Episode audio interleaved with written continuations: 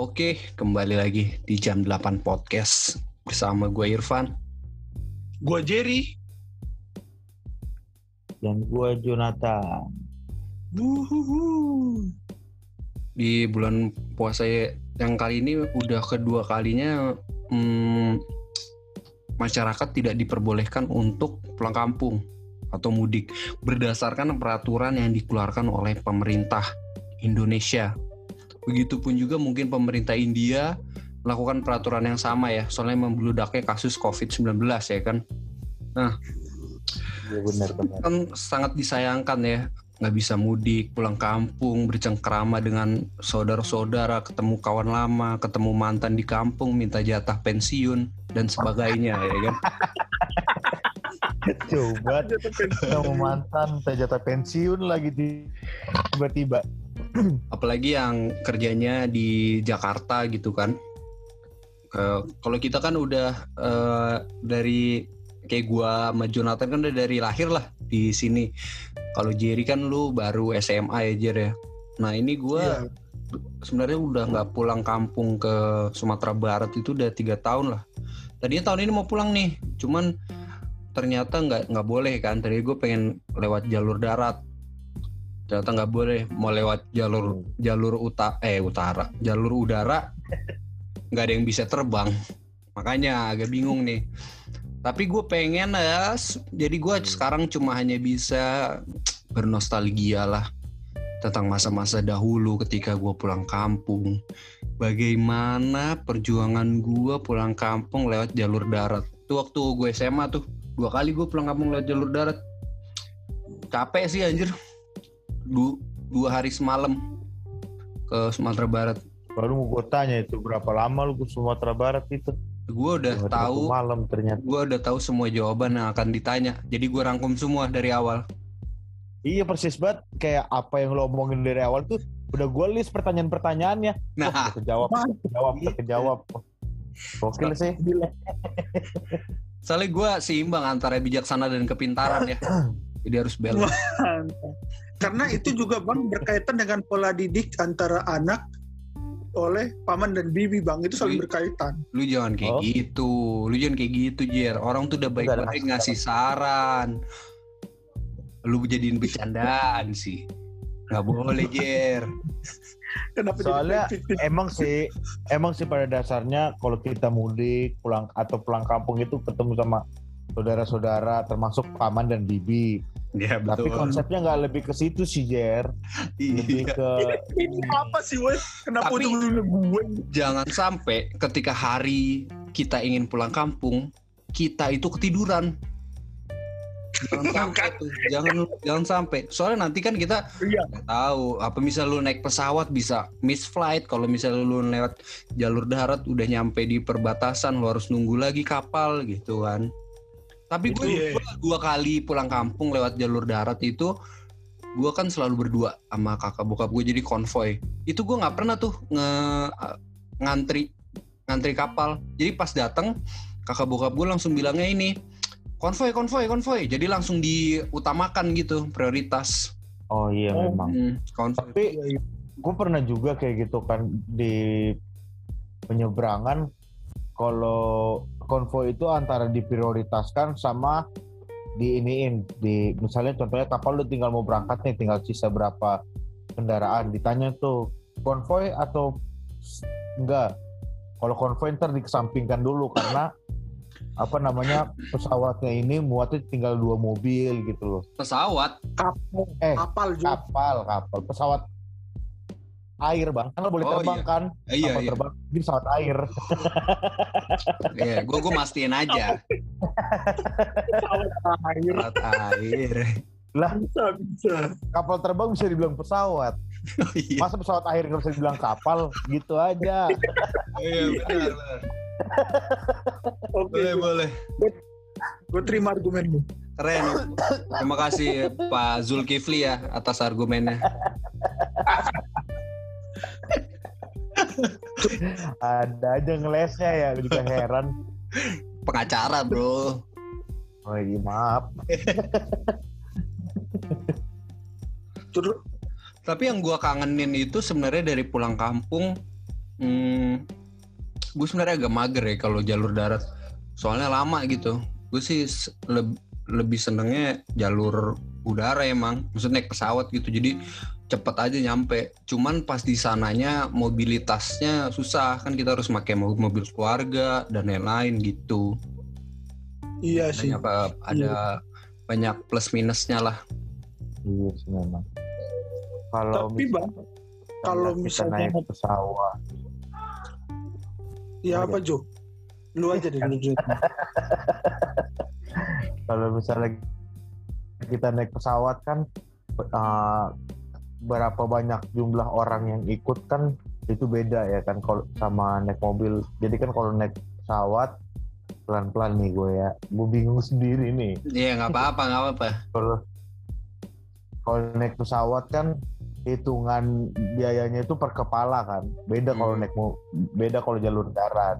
Kalau jalur darat selama masih muat mah hayo aja ya kan. Iya. Gitu.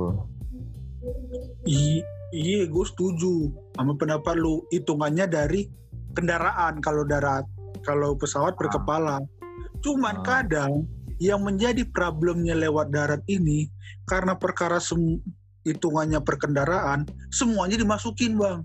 Kadang kita nggak nyaman lagi. Kan kita tahu kalau perjalanan jauh kan selain kendaraan yang harus sehat, kitanya juga nyaman di mobil. Kadang karena Oh, iya. saking penuhnya, wah itu Apa nih dimasukin ya? Iya, emang sih kita rame-rame, tapi di dalam serasa kayak ini bang paket. Asia. bener-bener teret tet tet tapi nggak gitu maksudnya maksudnya maksudnya itu kita bener-bener kombang ambing lah. Jadi kadang tuh yang gue keselnya kalau misalnya terlalu sempit tuh mual. Itu gara-gara kesempitan udara kurang terus Makanya kedua- lu, lu yang bawa mobil biar lu nggak mual. nah masalahnya bang Belajar Beberapa- dong, belajar. Karena Tunggu emang dulu. jalur darat itu, jalur ternyaman, jalur darat itu yang bawa mobil. Karena alasannya gak bisa ini nanti susah, susah harus paling nyaman itu posisinya itu. Bisa bisa alasan kalau bawa mobil gitu Jer. Sumpah gue udah Iya. pernah gue gue gue paham Jo cuman dalam keadaan tertentu karena kan ser, eh, keadaan terakhir gue merasakan bahwa mudik itu dalam keadaan sumpek banyak itu kan apa nih SD kan SD nggak mungkin gue tiba-tiba bawa mobil dong pas Hmm. SD nah waktu itu emang benar-benar dua keluarga satu mobil bang. Nah oh, anak anaknya itu dia anaknya itu berapa ya dibawa dari Beng, Bengkulu gue sekeluarga berempat. Waktu itu dia bertiga sih pas tujuh cuman itu bener-bener sumpek bawanya Itu aduh mobil gua- apaan? Lu naik mobil apaan?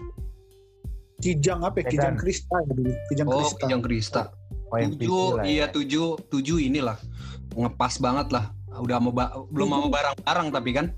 Nah iya itu tujuh manusianya belum barang-barang. Terus barang-barang kadang ada sistem yang untuk memotong ongkos masak juga makanan bang. Jadi biar makan di jalan doang. Nah itu barang-barang tambahan yang menurut gua harusnya ini nggak ada bisa dibebankan di ongkos makan. Ada, Cuman ada. karena kayak gitu itu kayak aduh gila gua kadang ngeliat ke bokap gua. Ada bawa tenda juga. perasaan- Enggak bang, ntar jatuhnya camper van bang. Oh. ntar malah makanya gue ah enggak lah dari situ gue baru kayak puji Tuhannya bapak gue beli mobil yang layak sendiri akhirnya udah keluarga masing-masing aja lah Iya. Mengenakan. Platnya gimana Jer platnya? enggak gitu Jus. lama-lama Oh, spesifik gitu rumah gue diincer nih sama pendengar nih ntar nih jangan gitu jangan gitu Tapi enaknya kalau pulang kampung lewat jalur darat itu kita ngelewatin eh, kawasan-kawasan yang ajaib gitu loh. Gua aja ke Padang tuh kan ngelewatin eh, Lubuk Linggau dan lain-lain lah, Lampung dan lain-lain. Itu kalau misalnya udah ngelewatin Lampung, udah mulai eh, jalur ke arah bukit gitu, itu udah kayak di Swiss anjir. Walaupun gue belum pernah ke Swiss ya, kayaknya sih di Swiss kayak begini nih, kayak gue tuh kaget tahu mah kita mah di mana kaget tahu. iya iya Iya. iya Gilok dah. Iya. pemandangan-pemandangan yang jarang kita bisa temuin Nah Itu pas tuh. pas gue berhenti buat foto-foto, ada orang Swiss di sana. Gue tanya, Mister, ini kayak di Swiss. Hah, enggak, so tau lu anjing. Gituin. Berarti ah, Enggak, yang berarti gua- bukan tadi. yang gue tanya misternya orang asli sono bebannya ya. Misternya lagi merantau, merantau dia. Rumahnya rumahnya persis di bawah Bukit Barisan. oh, ngikut lagi ngikut baris ya bang ya Iya. Wah, tapi kalau dari cerita lu tuh bang, gue setuju bang. Nah, gue pernah terakhir kali mudik itu, gue berempat, gue, abang gue, nyokap bokap. Nah, terus, ayolah kita mudik. Terus abang gue nyusul, kita pakai Google Maps aja pak. Ntar ada, dia nunjukin jalur tercepat, kata dia gitu. Hmm. Masuklah, kita jalur. Se, ngikutin, ngikutin, ngikutin. Masuk satu kampung di tengah, di kiri bukit, di kanan bukit. Dia tuh bener-bener kayak, gue ngelewatin lembah gitu. Hmm. Tengah-tengahnya Bener-bener bunga mawar. Enggak juga tengah-tengahnya bunga mawar gue. Iya benar-benar benar-benar ini bang. Kalau misalnya mobil gue mogok di situ, misalnya ambit-ambitnya waktu keadaan itu mogok, udah gue nginep di kampung itu, udah nggak ada alasan lain apa-apa. Habis bensin aja, fix nginep gue di kampung itu. Dan itu kampungnya bukan kampung manusia lagi. Bu, kita nggak ini bang, nggak nggak ini. Kampung, kampung gaib. Gak ngelewatin zoo. Iya, kayak ke kampung-kampung gue. Enggak bang, jadi kita lewat situ kan set. Bener bang, motongnya lumayan sih. Berapa ya? 180 kilo. Motongnya pokoknya cukup panjang lah. Mhm. Cuman bener-bener itu jalannya. Nah pas di ujung jalannya itu longsor jalannya bang. Jadi cuman cukup satu mobil. Dan itu pun miring mobilnya. Oh, Buset. buset. Itu kagak teguling ya? Iya itu. Nah kita kan orang baru, panik dong. Bapak gue bilang, udah kalian turun dulu biar gue bawa. Biar maksudnya ya Nggak membuat berat. lebih ringan mobil itulah. Hmm. Nah, tapi habis itu, habis kita lewat, ada angkot lewat. Dia nggak ada tuh nurunin penumpang, langsung belok aja gitu kayak, wah ketahuan banget nih kita orang baru nih. Itu angkotnya Oke. main ngeng gitu aja kayak, "Oh, paham banget nih orang ya. Oke, sokin biasa. Iya, biasa. Tapi kayak ngelihat kita tuh kayak, kita udah takut banget loh lewat sini, tapi mereka kayak santai banget loh. Terus di keadaan kayak gitu, nggak tahu anehnya gue, gue ketawa banget kayak gitu. Wih, keren juga jalan kayak gini ya. Bapak gue udah panik, mak gue ngamuk sama gue. Tapi gue ketawa gara-gara ngeliat, wah ini baru pertama kali di jalan ekstrim kayak gini. Gitu bang, itu Tiba-tiba itu yang namanya off-road dadakan lah ya. iya over dadakan, walaupun Ode keluarga gue panik, Ode. gue tetap ketawa gitu. Tapi gue kalau Tapi jalur juga- jalur darat itu gue sekali pengalaman Benar. yang yang pengalaman yang lumayan mencengangkan ya buat gue. Jadi gue inget banget eh, itu siang-siang gue masih perjalanan menuju Padang itu tiba-tiba gue disalip sama Nissan Terrano. Oh dia rusuh deh bawa mobilnya rusuh. Set kenceng gitu kan. Habis itu kita jalan biasa aja soalnya kan siang-siang.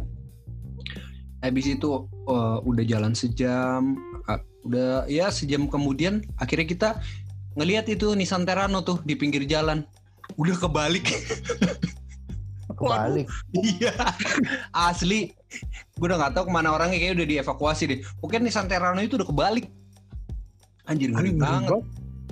Abis itu gue turun, gue teriakin, ya mampus lu anjing, mampus ya. lu, eh." Mitamit tuh ya, mitamit tuh. Udah dibilangin sih mas, udah dibilangin. Ya sih kayak warga-warga lah. bahasa warga tuh, bahasa warga. Eh, dikasih tahu, nggak percayaan. Yang tiba-tiba muncul dari gang. Iya, padahal dia nggak kelihatan tuh pas waktu kejadian tiba-tiba ada aja. Iya. Biasanya orang bayaran itu. Tapi bang, Siapa yang tiba-tiba mau bayar orang buat ngomong kayak gitu, Bang? iya, iya juga sih. Ngapain ya? Tapi lu pernah ke Medan Jo, naik mobil Jo? gue sih ke Medan naik mobil nggak pernah cuman eh, jadi gue dari Jakarta tetap naik pesawat tapi ke kampungnya naik mobil itu juga cukup ini eh apa namanya cukup Sama lah ya. lumayan jauh lah dari Kuala Namo dari Kuala Namo pernah dari zamannya masih Polonia juga pernah. Itu lumayan jauh lah. Kayak contohnya ke Siantar itu sekitar tiga jam. Terus belum lagi kalau ke kampungnya lagi sekitar 8 jam gitulah. Kampung lu di mana sih? Namanya Jo? kalau kampung gua tuh sebenarnya lebih kampung ke gue perginya waktu itu kampung nyokap sih. Gue lupa namanya apa cuman kecamatannya namanya Borbor lah Oh bor, bor. doi nak nak, nak, nak Indul semua iya Buset, itu. bor, bor. Gue kenal lah paluranya itu. oh iya itu Lurahnya namanya siapa bang? Ada lah. Kalau gue kalau gue pengalaman yang serunya itu seketika gue bisa paham gitu main sen wah itu padahal gue nggak tahu tuh pengalaman main sen di jalur-jalur lintas tuh Saya Yang- mobil. iya kan kalau kita mau nyalip apa namanya kalau misalnya orang belakang mau nyalip kalau kita kasih sen kanan jangan nyalip dulu berarti Oh iya, bahaya iya, iya, iya. iya. kalau kita kasih kiri ya udah boleh lu nyalip di sana gi lu sana Iya. gi cabut lu jauh-jauh lu nyet gitu Nggak Kayak gitu, gitu. juga. Biasa aja gitu, biasa. ya pokoknya Tapi- tiba-tiba ada lah itu Emang harus kayak gitu sih kalau apalagi kalau misalnya lu lagi jalan malam ya. Itu Oh gua- iya iya. pada saat itu gue itu kalau kan gue konvoy dua mobil itu kalau jalan malam di tengah-tengah bukit gitu kita nggak mau cuma berdua pasti agak ngebut sampai ketemu ada bus itu kita ngintil aja belakang bus nah iya kayak gitu itu juga tuh di situ Hmm. juga ada inian juga pengalaman baru juga tuh jadi lu kalau misalnya apa namanya pengen tak pengen nyampe dalam waktu yang pas ini ada bus nih udah lu ikutin aja jangan lu salip karena bus itu nggak eh, tepat waktu pasti kan kalau di jalur lintas iya iya udah diikutin Nah, udah gitu juga lebih kan kalau bis nyalip mobil kita kayak ketutupan sama dari seberangnya jadi tinggal inilah kita nggak usah ngeliat jalan lagi kita lihat Iya, aja iya. tuh bus Mm. Gitu. Peng- Pengalaman supir semua ya di sini ya. Keren bro lu makin cobain lah tapi jangan mobil gua ntar lu kalau mobil gua ini Iya iya. Ya ntar kita cari mobil lain. Tapi kalau misalnya ngelihat ngelihat itu ya pengalaman kayak gitu, apalagi cerita Bang Babi ada Terano tiba-tiba keguling, gue ngeliat deh, emang di jalur Sumatera Bang rata-rata mobil. Kayaknya kalau kata bapak gua, kalau lu bawa 80 nggak sampai-sampai Jir. Minimal 90 kecepek, baru ntar cepet sampainya gitu. Ya, iya. 80 mo- mobil. Gimana men? Ngapa disusun ke atas 80 mobil udah jadi Lu ruko anjing. punya komunitas mudik bersama. Habis kalau bawa 80 bar nggak ada nggak nyampe nyampe terus gue kirain harus dikurangin gitu ya volumenya. Ini tambahin cepet. Baru nyampe. terus terus abis itu mobil kita yang paling depan pakai derek doang 80 mobil. Buset itu beratnya kayak gimana? Keluar komplek aja tiga jam. Itu dereknya Bang. Berdiri Bang standing. Enggak bang. Keluar komplek cuma dua detik. Soalnya itu baris baris baris baris baris baris sampai depan komplek itu barisnya. Mudik kagak mudik kagak digebukin warga aduh, aduh. itu 80 km jauh. Aduh. oh Iya, salah. kilometer. sama yang mobilnya 80 km Panjang mobilnya 80 km mau ngapain? lu gua? pulang kampung pakai kapal pinisi aja lu tau gak kapal tanker 80 km. atau enggak lu, lu nyewa kapal induk Amerika aja pak saya nyu- eh, Mister saya nyewa dong buat pulang kampung lu dari ujung ke ujung aja udah dari dua hari dua hari Jakarta Lampung Iya. Enggak, kalau 80 km, Bang, itu mobil dijejerin dari Purwakarta sampai Jakarta, Bang. Itu panjang. Nah, lu bayangin 80 80 km panjangnya mobil. Lu di depan aja lu udah pulang kampung duluan. Udah nyampe lu. Oke, sorry guys, itu halusinasi gua.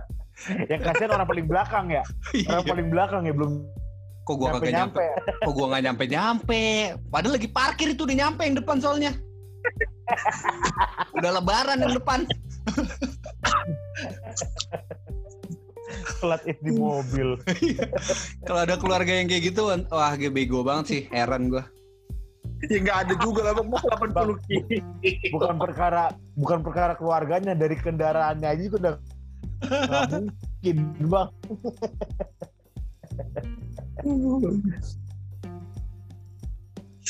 Itu kan kalau ini nih pengalaman pengalaman di perjalanannya. Kalau pengalaman di kampung masing-masingnya itu apa sih kalau dari kalian? Kalau gua sih karena gua Sumatera Barat Tulen ya. Itu jadi jadi uh, Hmm. rumah nenek gua yang dari bokap sama oma gua dari nyokap itu kayak dari mana ya? Kayak dari FX ke ini dari FX ke ke Taman Puring lah, deket. Oh, oke. Hmm, iya, Sekitar deket. sampai 4 kiloan gitu lah ya. Iya, cuma kalau di kota Padangnya sih panas banget soalnya kan pinggir pantai. Sebenarnya yang enaknya tuh kalau gue kan sebenarnya dari kalau nyokap dari Bukit Tinggi, cuman emang keluarganya udah pindah ke Padang. Sebenarnya enaknya tuh di Bukit Tinggi, itu dingin, gitu. Jadi kalau tapi kalau di kota Padang sih panas, panas banget.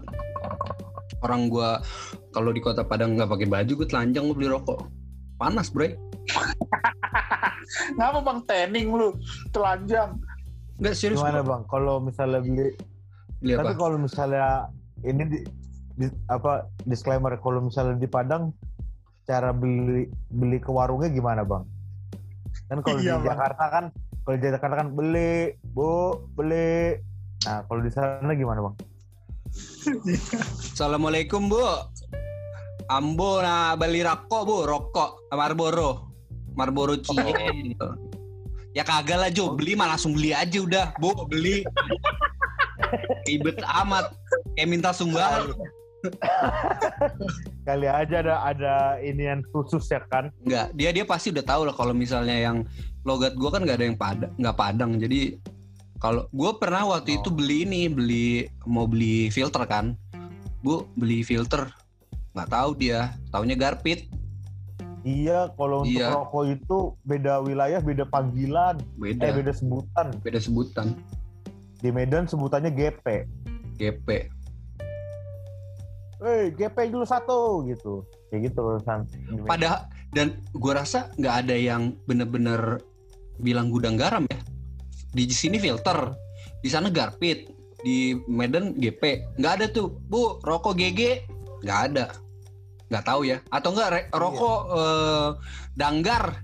Apa tuh? Gudang garam. Nggak. Dan atau bu bu, gutram gutram Ah, dikira ah laptop ramnya bagus ntar dikira Set. Jual laptop warung itu. Enggak. Katanya wartop, warung Gudang. laptop. warteg warung lab dagang dagangin laptop warteg Tapi keren juga ya kalau kalau warung itu jualan laptop.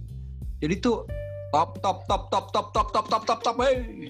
Tapi di sana di di ini ya bang ya dipukulnya kayak menjual ember duk laptop duk gitu kalau ada laptop Anjir. keliling ya, beli laptop keliling. Si- laptop laptop anjing namanya Abdul laptop keluar dia. Panggil si Abdul laptop halusinasinya sama kayak gue waktu itu ped- pedagang sisa keliling gue pernah halu tuh kayak gitu tuh pedagang sisa keliling. Sisa-sisa apaan? sisa keliling sisa sisa Oh, sisa. Sisa, Bro. iya sisa Hmm. sisa keliling gue ngebayangin sisa sisa sisa sisa gue ngebayangin begitu dulu halusinasi gue ini versi laptopnya anjir Sisa, ada lagi sisa. aja Terus abangnya sambil ngebusin sisa gitu kan. iya kang putu kayak kang putu Dua hari langsung kena jantung koroner tuh abang.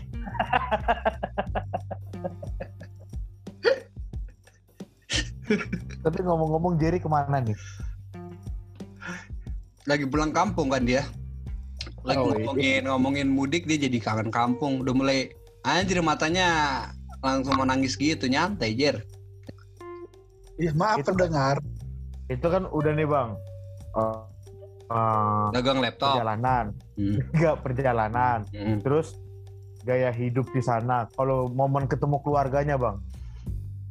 Kalau Ya, mudik itu apa sih yang paling yang paling ter- berkesan lah? Mau itu baik buruk mau itu apa? Gue nggak pernah kalau masalah pribadi jangan. ya kebetulan gue nggak ada mantan juga sih orang sana ya. Jadi nggak ada yang buruk ya. Jadi ya udah pasti ini sih udah pasti baik semua lah kan pasti pengen ketemu sepupu yang di sana pengen ketemu ya keluarga yang di sana lah gitu. Cuman eh, kalau pulang kampung kelamaan juga apalagi kita udah aktivitasnya banyak di Jakarta bete juga sih cuy. Iya, hal-hal yang ditakutin gitu loh kalau ketemu saudara. eh apaan ya? Gue gue kalau gue sekarang yang gue takutin, gak gue sebenarnya nggak takut juga sih biasa aja, malas aja gitu.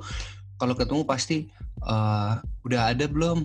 Gitu. Kapan nih? Gitu. Biasalah. Oh, biasa lah ya. Oke. Eh, Oma kan Kalau lu Jer, ini gitu. kalau gua sendiri ya buat yang ke keluarga itu karena apa ya, karena bokap gua dong yang pindah jadi gua nggak terlalu dekat sama keluarga bokap dan kalau pulang kampung pasti ke keluarga bokap karena kalau keluarga nyokap gua itu hampir rata-rata abang adiknya Kenyok, kenyok. kebok Nyokap. bang. Oke, ini kebok.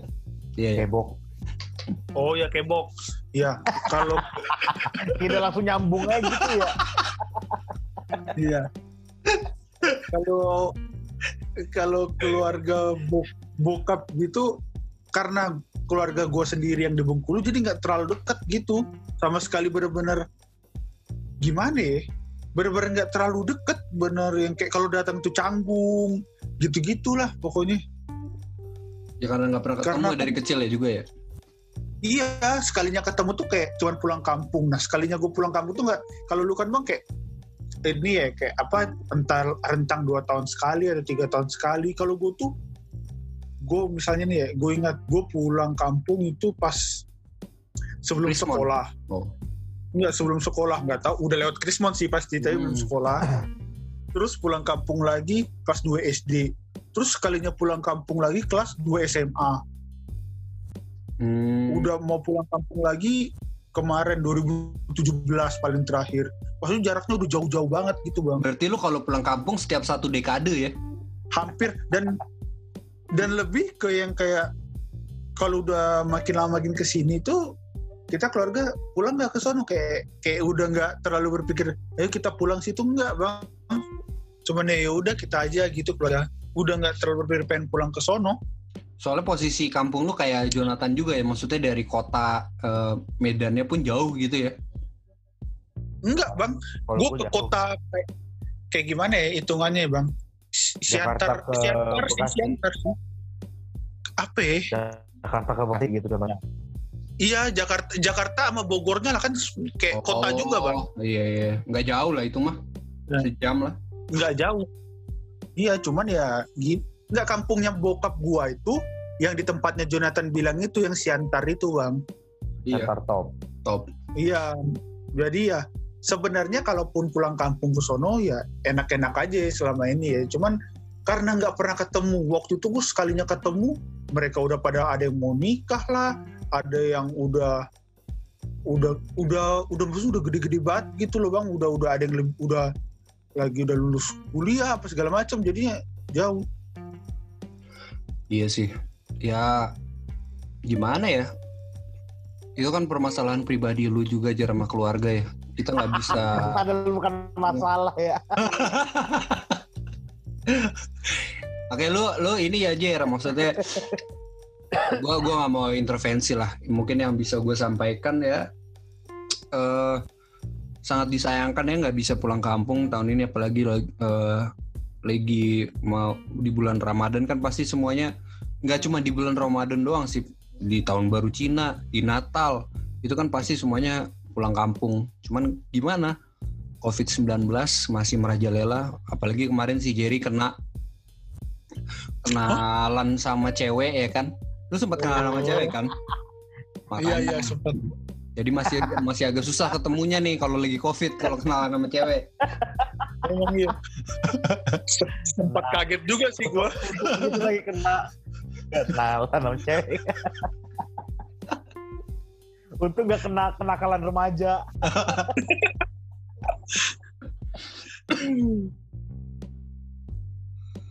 ada yang mau sampein gak Jo buat kawan-kawan kita nih yang nggak bisa mudik buat teman-teman semua seperjuangan di di tanah perantauan yang tidak dapat pulang kampung. Ya sabar-sabar aja lah kita masih bisa ber, uh, dikasih nafas kehidupan juga udah syukur. Jangan sampai kita yang membawa uh, jangan sampai kita yang menabur orang tua kita yang menuai keburukan yang hal-hal yang tidak diinginkan gitu loh. Jadi lebih baik untuk menahan diri aja dulu untuk tidak jadi nanti pas kita mudik ketemu orang tua di kampung kayak wah gokil gokil akhirnya kayak gitu jadi biar lebih lepas kayak ya, terima okay, kasih okay. kepada anggota satgas COVID-19 Jonathan Enggak, gue lebih ke pengabdian masyarakat sih gue bang, oh, iya. bukan satgas. Lu Jer, uh, buat uh, teman-teman ini yang gimana sih cara kenalan sama cewek yang efektif? Jadi kayak gue gitu.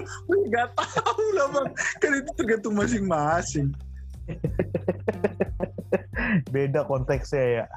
Iya okay. sama kayak tadi pas gue kena nggak tahu kenalan